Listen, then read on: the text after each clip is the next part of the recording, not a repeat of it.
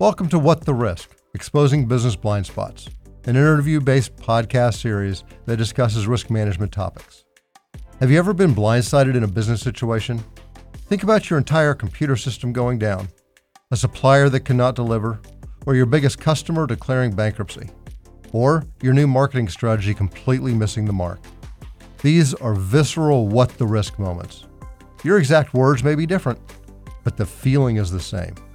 When everyone's eyes are focused on the next sale, high impact, low visibility risks often get overlooked. We call these blind spots, and these blind spots cause what the risk moments. I am your host, Larry Gordon of Gordon Risk Solutions. Join us on this journey as we learn to ask the right questions, expose potential pitfalls, and empower you to turn the what the risk moments into I've got this victories.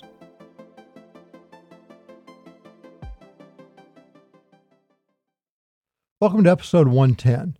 This is the 10th episode, first season of the What the Risk podcast. We're going to be talking about financial transparency and risk management. Our guest today is Gary Cokins. He is the internationally recognized expert, speaker, and author on enterprise and corporate risk performance management. He talks about improvement methods in business analytics. He's the founder of analytics-based performance management company.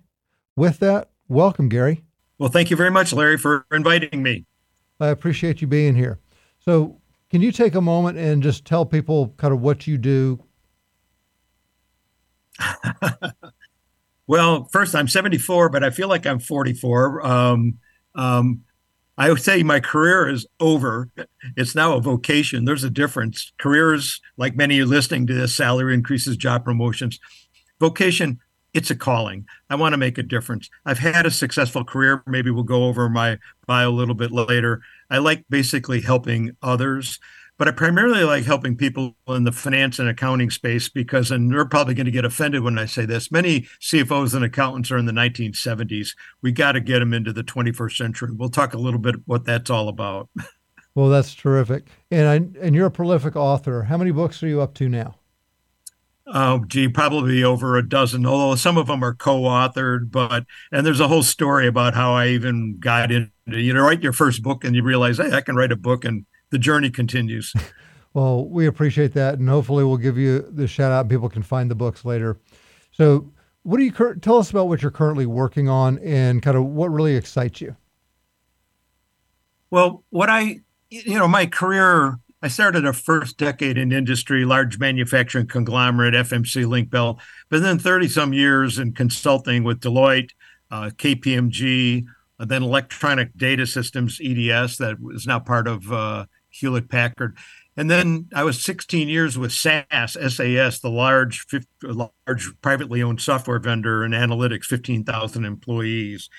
And, what I basically was doing all those years was implementing these various corporate performance management methods, and we can talk about them later. And I have techniques to do it that are based on speed to results, is rapid prototyping with iterations, kind of like start small, think big. So you can actually implement an activity-based costing system or a balanced scorecard in a couple of weeks. So what I'm doing, though, is training other consultants, including CPA firm advisory arms, how to do and implement these CPM methods the way I've already been doing it. I don't really need to spend 6 weeks or a couple of months. I don't mind doing a little consulting work, but I just call it knowledge transfer, training others to do what I've been doing the last 40 years of my life.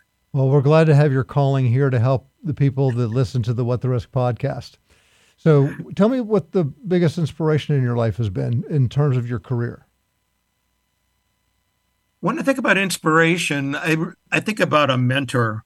I worked at Deloitte way back, for a man named Bob Bonsack. He passed away over a decade ago, but he was my mentor. I was just a senior manager then. I was in Detroit. I'm a Chicago native. Go Cubs, go Bears, go White Sox. But he really took the time to sit with me and train me more. And I don't know if you would call that inspiration. When it comes to authors, it's Mark Twain. I'm inspired by Mark Twain. But when it comes to a mentor, it was Bob Bonsack, just a wonderful, wonderful man. Well, terrific. So now, and all of my books in the first pages are, in memoriam. They're all to Bob. Well, I'm sure his family is really excited to see that. So thank you for sharing that.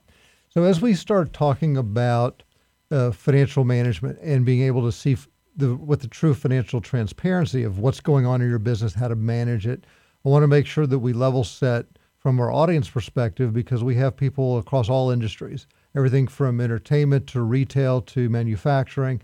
And I want to make sure that we kind of give examples for each of those so that they understand in the context. So if we can do that.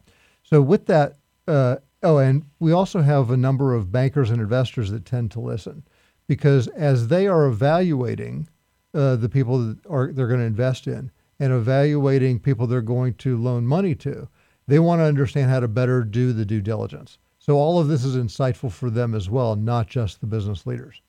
So with that, there seem to be a number of different accounting methods that are out there that people use, and it's almost like the Mark Twain statement, those lies, damn lies, and statistics. It feels like that way when it comes to accounting methods. So as we talk about that, can you kind of give a little bit of insight as to the difference between kind of the standard P&L and some of the more important methods to manage and understand accounting from a transparency perspective? Yeah, sure. And just an observation quickly, the methods are universal for service organizations, manufacturers, product making. I recently learned that in the United States, only 8 out of every 100 jobs make tangible products. The other 92 are services, banks, insurance companies, travel agencies.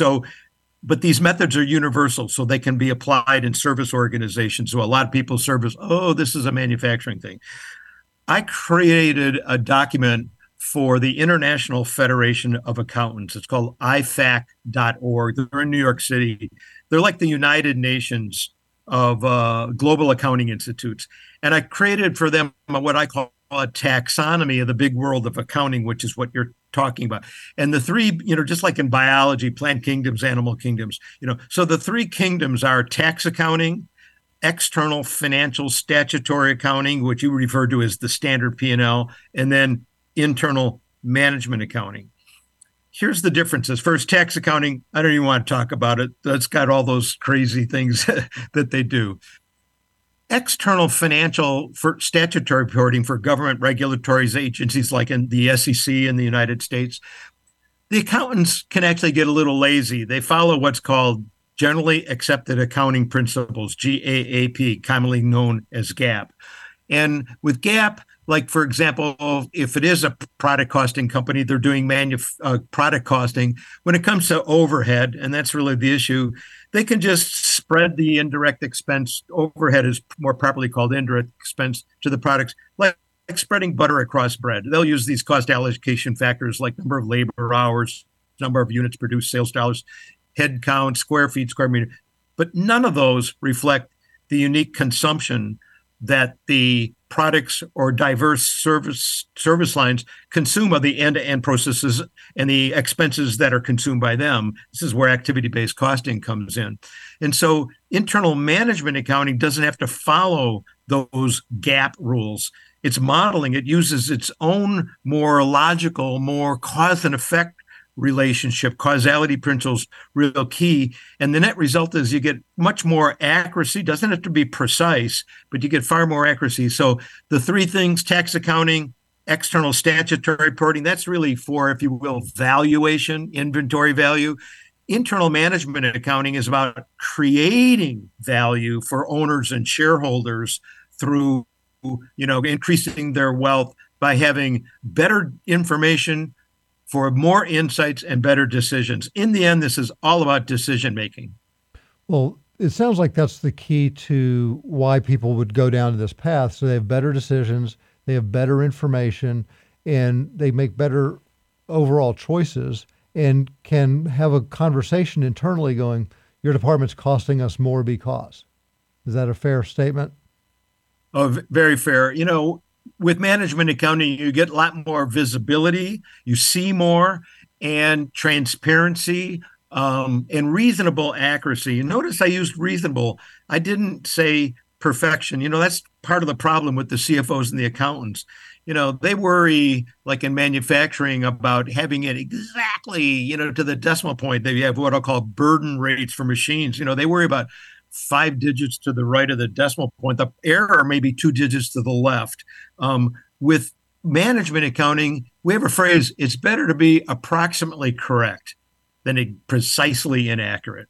In other words, better to be roughly right than exactly wrong. And so you can get to 95, 98% accuracy. It's good enough.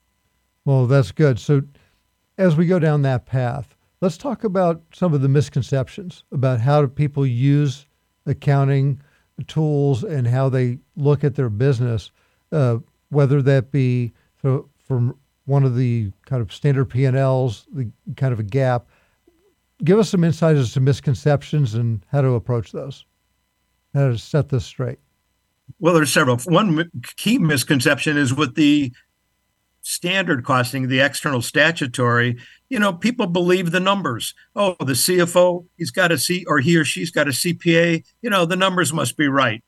However, there are many managers inside who are suspicious that, in fact, they're more than that. They don't trust the numbers.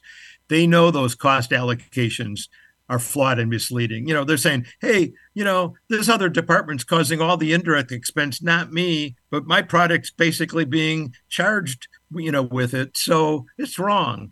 So misconception is that the standard costing is usable for insights and decision.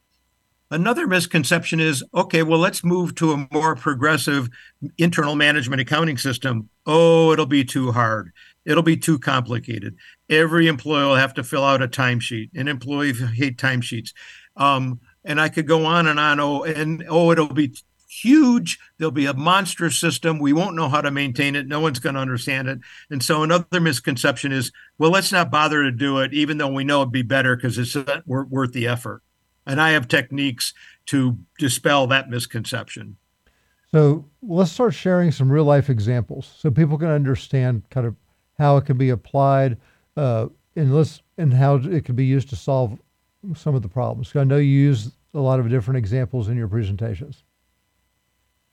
Well, I'm reluctant to name clients just because, you know, sort of protect the innocent. But Ollie, there's so many. There's two types of approaches to using these progressive methods. And, you know, Larry, activity-based costing is essential. Can I just, before I go to the examples, can I give a quick definition or explain it? Please do. I want to make sure people understand the example. Yeah. The simple way I say is, imagine you go to a restaurant with 3 other friends. You order a little salad. The other 3 order the most expensive item on the menu. And at the end of the meal, when the waiter or waitress brings the bill, the other 3 say, hey, let's split this check evenly. How do you feel? Right. Not fair, not equitable. Well, that's how products and standard service lines and service organization also feel when the accountants do take that large amount of indirect expense. And typically the indirect expense is almost more, or maybe even more than the direct expense. So we're not talking something slow here. And they will spread it like butter across bread using those cost allocation factors that I mentioned earlier. But what activity-based costing does is it will decompose all of that overhead, the indirect, into what we will call cost pools, and then trace and assign them with a cause and effect relationship. So if it's like number of material moves in a factory, you know, that would be the driver, which products move. If it's a hospital, number of blood tests. I'm quite involved with the HFMA, that's the Healthcare Financial Management Association in Chicago, patient profitability. So the simple definition of activity-based costing is as if the waiter or waitress brings 4 individual checks. You only pay for the salad. You're not going to subsidize the other 3. That's how you get substantially more accuracy, because with the butter spreading, in reality, what's happening is some of the products and services are way overcosted. The others must be way undercosted because it's a zero-sum error game. Now, activity-based costing can be applied in a strategic way and in an operational productivity process improvement way. Let's first start with the strategic way. You get what is called profit margin analysis. One of my clients, actually I was brought in by a large consulting firm. I'm not going to name them, but they're basically a delivery service. So you can imagine there's only 3, 4, or 5 of them in the United States. And they did not know the true costs per route, per truck type, per package, per whether it's on a rural or it's a city speed. That's where all the diversity and variation comes in. So they really needed to know what's the true cost of delivering a package under all these different conditions, rural, highway, weekend, because they were pricing, but they didn't know if with that pricing, did that give us a profit or was it giving us a loss? So they really needed, if you will think of, they needed to know the profit margins of all of the things that they deliver. So that's an example of strategic profitability. Another one, though, I did for, it's called Blue Diamond Almond, I'll name them. It's an almond grower in the San Jose, California. And they also wanted to know the cost per acre of, because you're processing different machines, but they really wanted to know how to improve the productivity. So you can use the activity-based costing data, the costs, they're called activity costs, and you can sequence them like pearls on a necklace to see a process view. So things like order to cash. And then there's an additional method called lean accounting, where each of those activities that are now being strung like pearls on the necklace can be tagged like value added, non-value added, how important, less important. Attributes is what are those examples. You can tag or score. It's like the color of money on the activities. And some of the people listening will be familiar with value stream maps, or you've heard about value mm-hmm. stream maps. And they're really about helping focus where are the opportunities for cycle time reduction, quality improvement, and the like. So there's 2 clients I've worked with as examples. Well, those are great. So when we think about kind of opportunities to learn, the lessons learned, we always learn better from other people's mistakes because we'd rather learn from them than make it ourselves.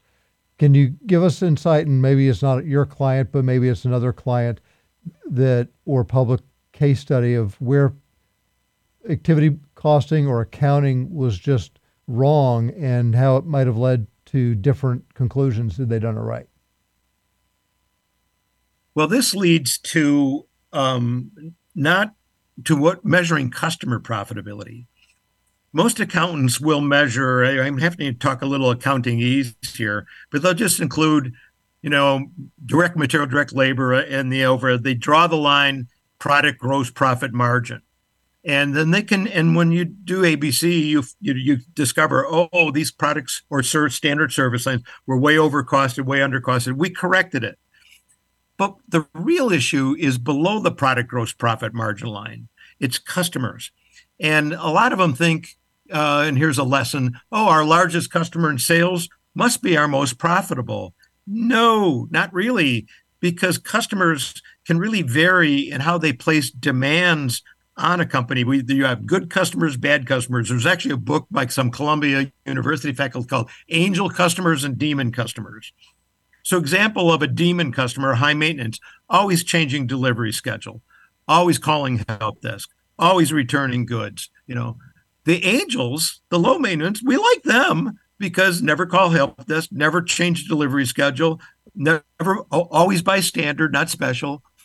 If those 2 types of customers bought the same volume, same mix, mm-hmm. same price at the extreme, they're not equally profitable. The high maintenance one. So here's the point. Activity-based costing will go below the product gross profit margin line to trace and assign channel distribution expenses, marketing expenses, selling expenses, cost to serve. The result is a P&L, a profit and loss statement for each customer.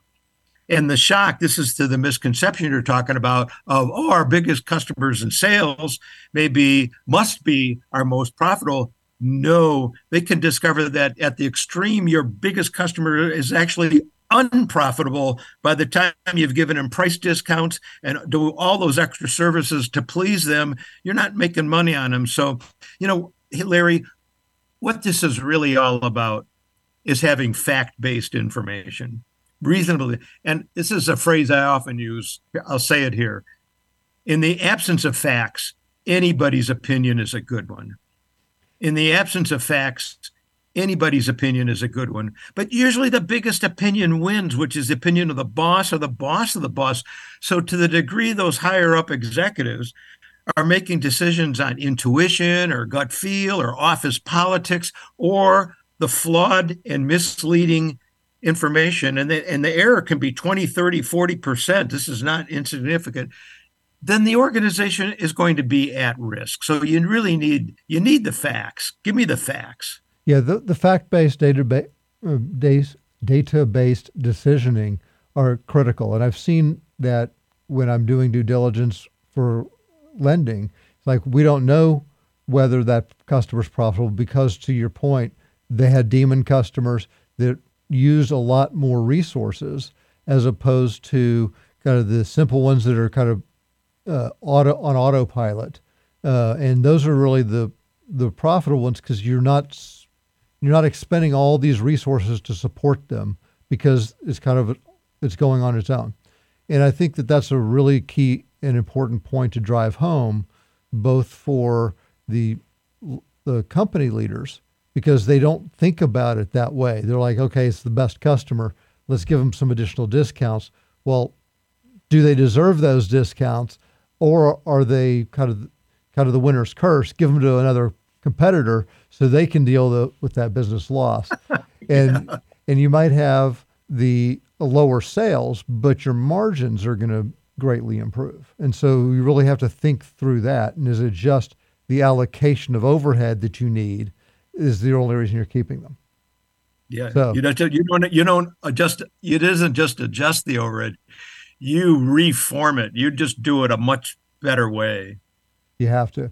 So as you've worked with clients or as you've seen other people work with clients, as you've gone through your trainings, tell us about some of the aha moments that you've seen clients or other companies recognize when they kind of uncovered and looked at numbers differently and had better transparency on what was really happening. I hate to be repetitive, but the customer profitability is usually a big aha moment when they do, and we've already just gone through this the last 5 minutes, when they see that our large sales customers are much less profitable, than we realized. From the process view, they also sometimes get surprised when they actually see what's called cost of quality, or these attributes I mentioned, value added, non-value added, and they look at the various steps in the value stream app, and they start seeing, wow, I didn't realize how much waste we have here. We've got excess inventory. We've got people that are taking longer lunch breaks and so forth. That we call that unused capacity or idle capacity. So it's sort of coming back to the same thing. You need visibility and transparency to see things. And traditional statutory accounting, quite frankly, it blocks it. It doesn't provide the visibility. I have a phrase, get this, in the land of the blind, the one-eyed man is king. Yeah. I'll repeat that. In the land of the blind, the one-eyed man is king. So if you're competing and the others are still using flawed information, but you've got the visibility, you'll compete better with them. You'll price differently. You'll steal market share from them who don't know what's going on. You may give them, as you mentioned, have them take your products. Don't sell them anymore because they're really unprofitable. Let them lose money on it. So typical ways to approach being competitive. Sure. So what are some tips and tricks that business leaders need to think about? And without going back through the same accounting pieces, what are the first steps they need to think about? How should they look at their standard P&Ls and start parsing them, if you will? If there's a business manager that's not in the executive leadership, how should they be thinking about this? What are the tips and tricks for them to look at and think about this? Let me talk about tips and tricks for the managers who report to the executives. and then we'll get to the executives. Okay. Because something I'm sure we'll talk about a little bit later is the slow adoption rate of all these methods. I find it amazing. I was lucky. I got trained by Professor Robert S. Kaplan of the Harvard Business School. Some of the people listening will recognize his name, but they're going to recognize his name from the work he did with Dr. David Norton, creating the balanced scorecard and strategy maps. He did the early pioneering work on activity-based costing in the 70s. I got recruited from Deloitte to KPMG, to get trained on that. What we found was, and that's actually what led to writing more and more of these books. So managers, I tell them, you need to ask pain questions, because there is resistance. Resistance is human nature. I mean, people like the status quo. Only babies like change, diapers. You've got to overcome their resistance. And what's required, the ingredients to overcome resistance in anybody are really three things: discomfort with the current state, two, a vision of what better looks like, and three, first practical steps. You ask, how do you start? You start with pain questioning. You start with the discomfort with the current state. So, managers should be asking their bosses and executive development, are we measuring the right things? Do we know which product and service lines are more and less profitable? Do we know which customers are more and less profitable? Does everybody, all the employees, understand your strategy? That's a strategy map, balanced scorecard. And on and on and on. I actually have a document with, I think, 20 pain questions. The purpose of the pain questions is to create discomfort. We call it FUD, fear, uncertainty, and doubt, in the executives. So they like, yeah, does everybody, are we measuring the right things? I don't know. Does everybody understand our strategy in the company? Maybe. You think they do? I'll just go out in the hallway for about a half hour. I'll interview 10 employees, ask them, can you define and articulate the executive team's strategy? I'll come back with you what they've got. They're going to because they know most employees don't. So these are those pain questions that once they feel discomfort, they're going to how do I fix it? And that's where the corporate performance management methods come in. Can I briefly describe, I'm going to, what corporate performance management, because there's a lot of confusion and lack of consensus. People think, it's a process or a system. It's not. What it is, it's the integration. Look at, I'm like gears in a machine of about 5 or 6 or 7 methodologies. One, profitability reporting using activity-based costing. Two, strategy management. KPIs, key performance, using balanced scorecard, strategy map, and some similar tools. 3, driver-based budgeting, and then rolling financial forecast. Reason I add that is because the budget's out of date in a couple of months after it's published. So what you want to do is keep refreshing it, but it needs to be driver-based. Another one, enterprise risk management, which we're going to talk about. That's your show. Another one, process improvement, productivity, the lean accounting. All these moving parts fit together seamlessly, which is what corporate performance management, is.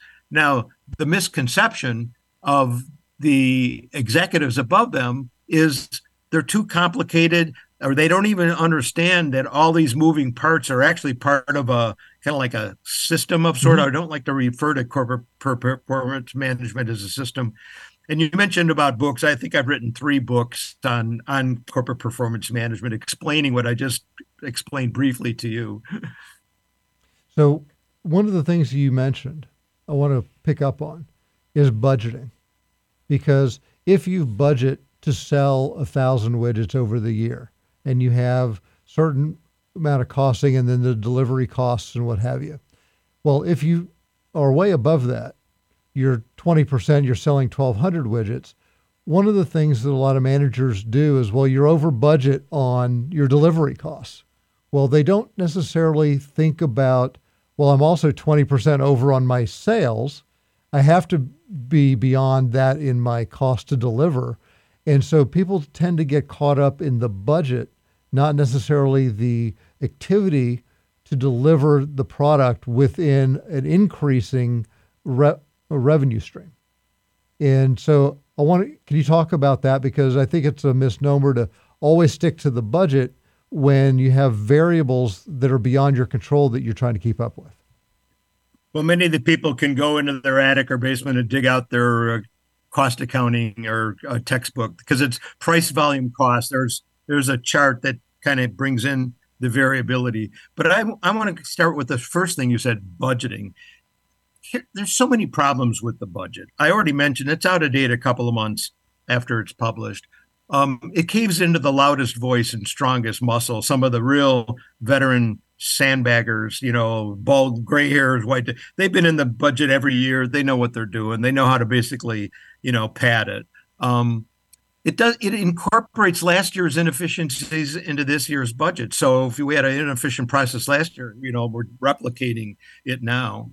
The padding really bothers me, where they, add more than they really need. And then there's use it or lose it behavior. When a manager is like 2-3 months on a glide path from the end of the fiscal year, and it's clear to them they're not going to have spent all that the budget that was approved for them and allotted the previous, what do they just start doing? They start spending needlessly, foolishly, on anything. Why? Because they know that this sort of like spreadsheet mentality that next year's budget is going to be pegged to the baseline of how much they spent this year. Okay. Let me describe how typical companies do their budgeting, and then I'll tell you a solution to it.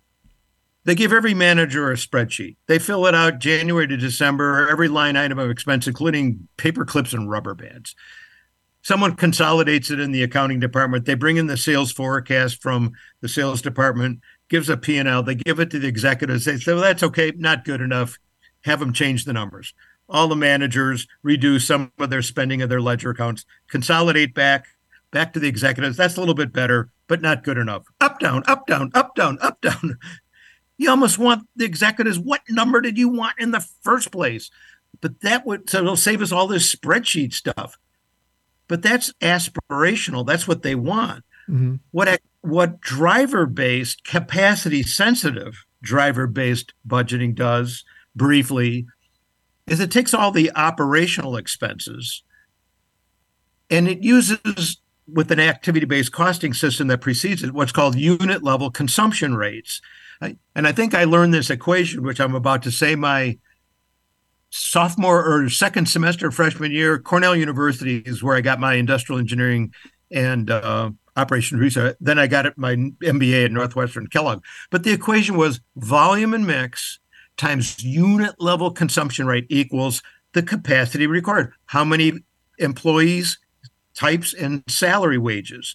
So now I'm really modeling what the level of spending is going to be. None of this spreadsheet stuff. And then I also got to bring in some project things like strategy projects. One of the problems is with the accountants is the budget's disconnected from the strategy. If you use the Kaplan and Norton strategy at balanced scorecard with the perspective, you got to fund the objectives. You get that in. Enterprise risk management, which we should talk about. Risk mitigation, all of the various risk mitigation, those are projects. Capital projects, which everybody's familiar with. So if you do this unit level consumption rate mathematics, solving for the level of capacity, notice you got to think like an engineer. I keep telling the accountant, you got to think like an engineer. Don't be a bean counter. You want to be a bean grower. And then I combine it with the three types of projects: capital projects, strategy projects, risk mitigation projects. Now, when I get at the end and give that to executives, that is a far more reliable, useful number than up, down with spreadsheets. Well, very good. So as you keep talking about, this is a risk-based program. And so why don't we talk about some of the enterprise risk impacts of not having the right financial visibility? So I'm going to turn it over to you to see what your most frequent observations of that are. Well, let's just start with Best Buy, Toys R Us, and a whole bunch of others that are bankrupt. Let's just start there. Okay. And there's some other statistics that I don't remember, but people can search. If you look at the original Standard & Poor's 500, the number of companies that were in the original 500 today is a fraction. If you look at the Forbes 100, the number of companies that were in the original Forbes 100 that are alive today, gone. So And I think the problem is when an organization is profitable and successful, it breeds adversity to taking risks. But each new week, month is a new month, and competitors are changing, technologies are changing. So it's kind of being asleep at the switch, or just not recognizing, you know, that these changes can, I mean, look at the most recent, I said Toys R Us, Bed Bath & Beyond. Yep. You know, they're under. You know, if you look at those, the older people are going to remember the book called In Search of Excellence by Tom Peters. Sure. Well, in the 1970s, they were McKinsey consultants. They had this formula equation. They went through, you know, and here were, I can't remember the number of the best companies for the In Search of Excellence. You look at that list now, there's about 10 on that list, bankrupt and gone. So, you know, if you're too comfortable with where you're at, you're exposed to the risk of basically being outsmarted. And that's kind of where analytics comes into play if we're going to talk about, you know, business analytics and the like. Tell me what has caused the interest in CPM, the corporate performance management programs. Well, there's quite a few. The first one is just executive frustration with strategy failure. Executives are quite good at formulating strategy. Their big frustration is lack of success or not enough success implementing it with their managers and employees. And there's some empirical evidence on this. There's an executive recruiting firm in Chicago monitors the involuntary turnover of CEOs in North America. The firing of CEOs, it's increasing every year. And I believe it's because board of directors post-Enron take their governance job far more seriously. So if the CEO and the team isn't executing the strategy, they're gone. Carly Fiorini at Hewlett-Packard being an example. Another one, increased accountability. Today, there is no place to hide. Managers and employees will be monitored. They will be measured. Doesn't necessarily mean their jobs are at risk, but it could basically adversely affect their salary increases, job promotions. Another one, more rapid decision-making. Unlike a few years ago, you could test and learn and have meetings and conference rooms. Today, people are on the phone. Go or no go, yes or no. They need to make a decision in near real time. They almost wish an executive was sitting next to them saying, you know, how does this align with your strategy? 4, mistrust of the management accounting system. We already talked that. We know it's flawed. It's misleading. Most managers, they know it's wrong, but they don't have any control. They don't know how to basically, if you will, influence the CFO and the accounting department, get it more right. You know, consider activity-based costing. 5, poor customer management. We already also talked about that. You need to measure customer profitability, a P&L by customer. And incidentally, one of the early embryonic trends happening right now with customer profitability, when people do report it, is changing the incentive commission program for the sales force to not just be 100% sales, but like a blend, like 60% sales, 40% profit, for each customer. So when the sales director has the account planning meeting, they're actually giving them 2 metrics. Mm-hmm. And that way, the salesperson has to start thinking about, oh, what do I do to make the customer profitable? Because here's the reality. Customers are the source of value creation for owners and shareholders. So we've got to connect it. 6, contentious budgeting. We already talked to, you know, that the budget's broken, it's out of date, it caves into the loudest voice, strongest muscle. We want to move to driver-based, capacity-sensitive, driver-based rolling financial forecast. Supply chain, not everybody listening to me may be in supply chain. They maybe have consumers in B2C, business to consumer, but those that are in B2B, business to business, the issue there is most customers treat their suppliers like the enemy, you know? Oh, let's just pound on them. Let's negotiate lower prices. We put them out of business. So what? We'll get another supplier. That's got to stop. It's got to be a marriage. Supply chains are competing against other supply chains.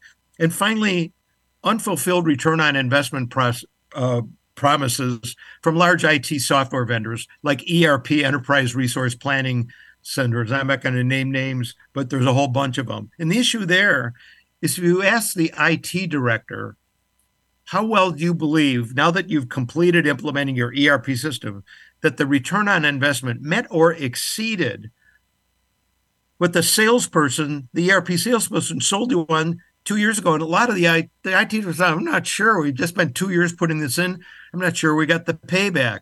The problem is the ERP tools produce a lot of data, but not information. You convert data into information. So to make a long story short, all these corporate performance management methods, the gears, profitability analysis, strategy, they take the information like seeds from the ground, and the ROI actually comes from the corporate performance management methods. Those are, I think, 8 reasons why there is increasing interest in corporate performance management. Well, great. That helps. Thank you. Now we're moving on to the Blind Spot Insider segment of the show. This is where our guests answer questions that have been submitted by our listeners. This allows the listeners to submit questions, get different insights, specifically to questions that they had that may not otherwise be covered in our episode. If you're not a Blind Spot Insider, please go and register at riskblindspots.com, plural, because we all have them, riskblindspots.com, to be able to submit questions for our guests, to listen to the responses, and to get exclusive content. So with that, here's our first question.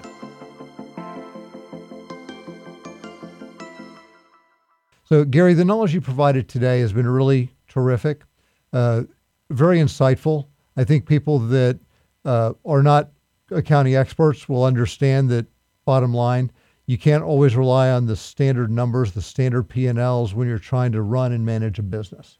And the Blind Spot Insiders got a bit of an insight as to how to think about the cost accounting and the ABCs in their situations. So I want to thank you for that. So can you tell our audience where to find you? Okay. Well, I do have a website. It's www.garycokins.com, G-A-R-Y-C as in clock, O-K-I-N-S. Maybe you can see my name in the Zoom little corner there. And across the tabs, there are tabs. Under them are many articles that I've written, all for free. There's nothing you have to buy in my website. You're more than welcome to invite me to connect in LinkedIn. It would be nice if you did the optional message. And so I listened to Larry Gordon's, heard you on that. So I kind of know, who are you? But my website would be a good start, www.garycokins.com. All of my books are published by Wiley, John Wiley and son. So that's www.wiley.com. Oh, and I don't want to be accused now, Larry, by people, oh, this guy's pushing his books. Get ready with it. No, you don't need to buy my books. But if you go to Wiley, each book, typically chapter 1 is a free PDF download, or, so you can kind of get a quick, cliff notes of, what's the book all about, and then you don't need to go buy the book. And then many of those PDFs are also below the tabs in my website. Can I leave on just one final remark? Absolutely. Okay.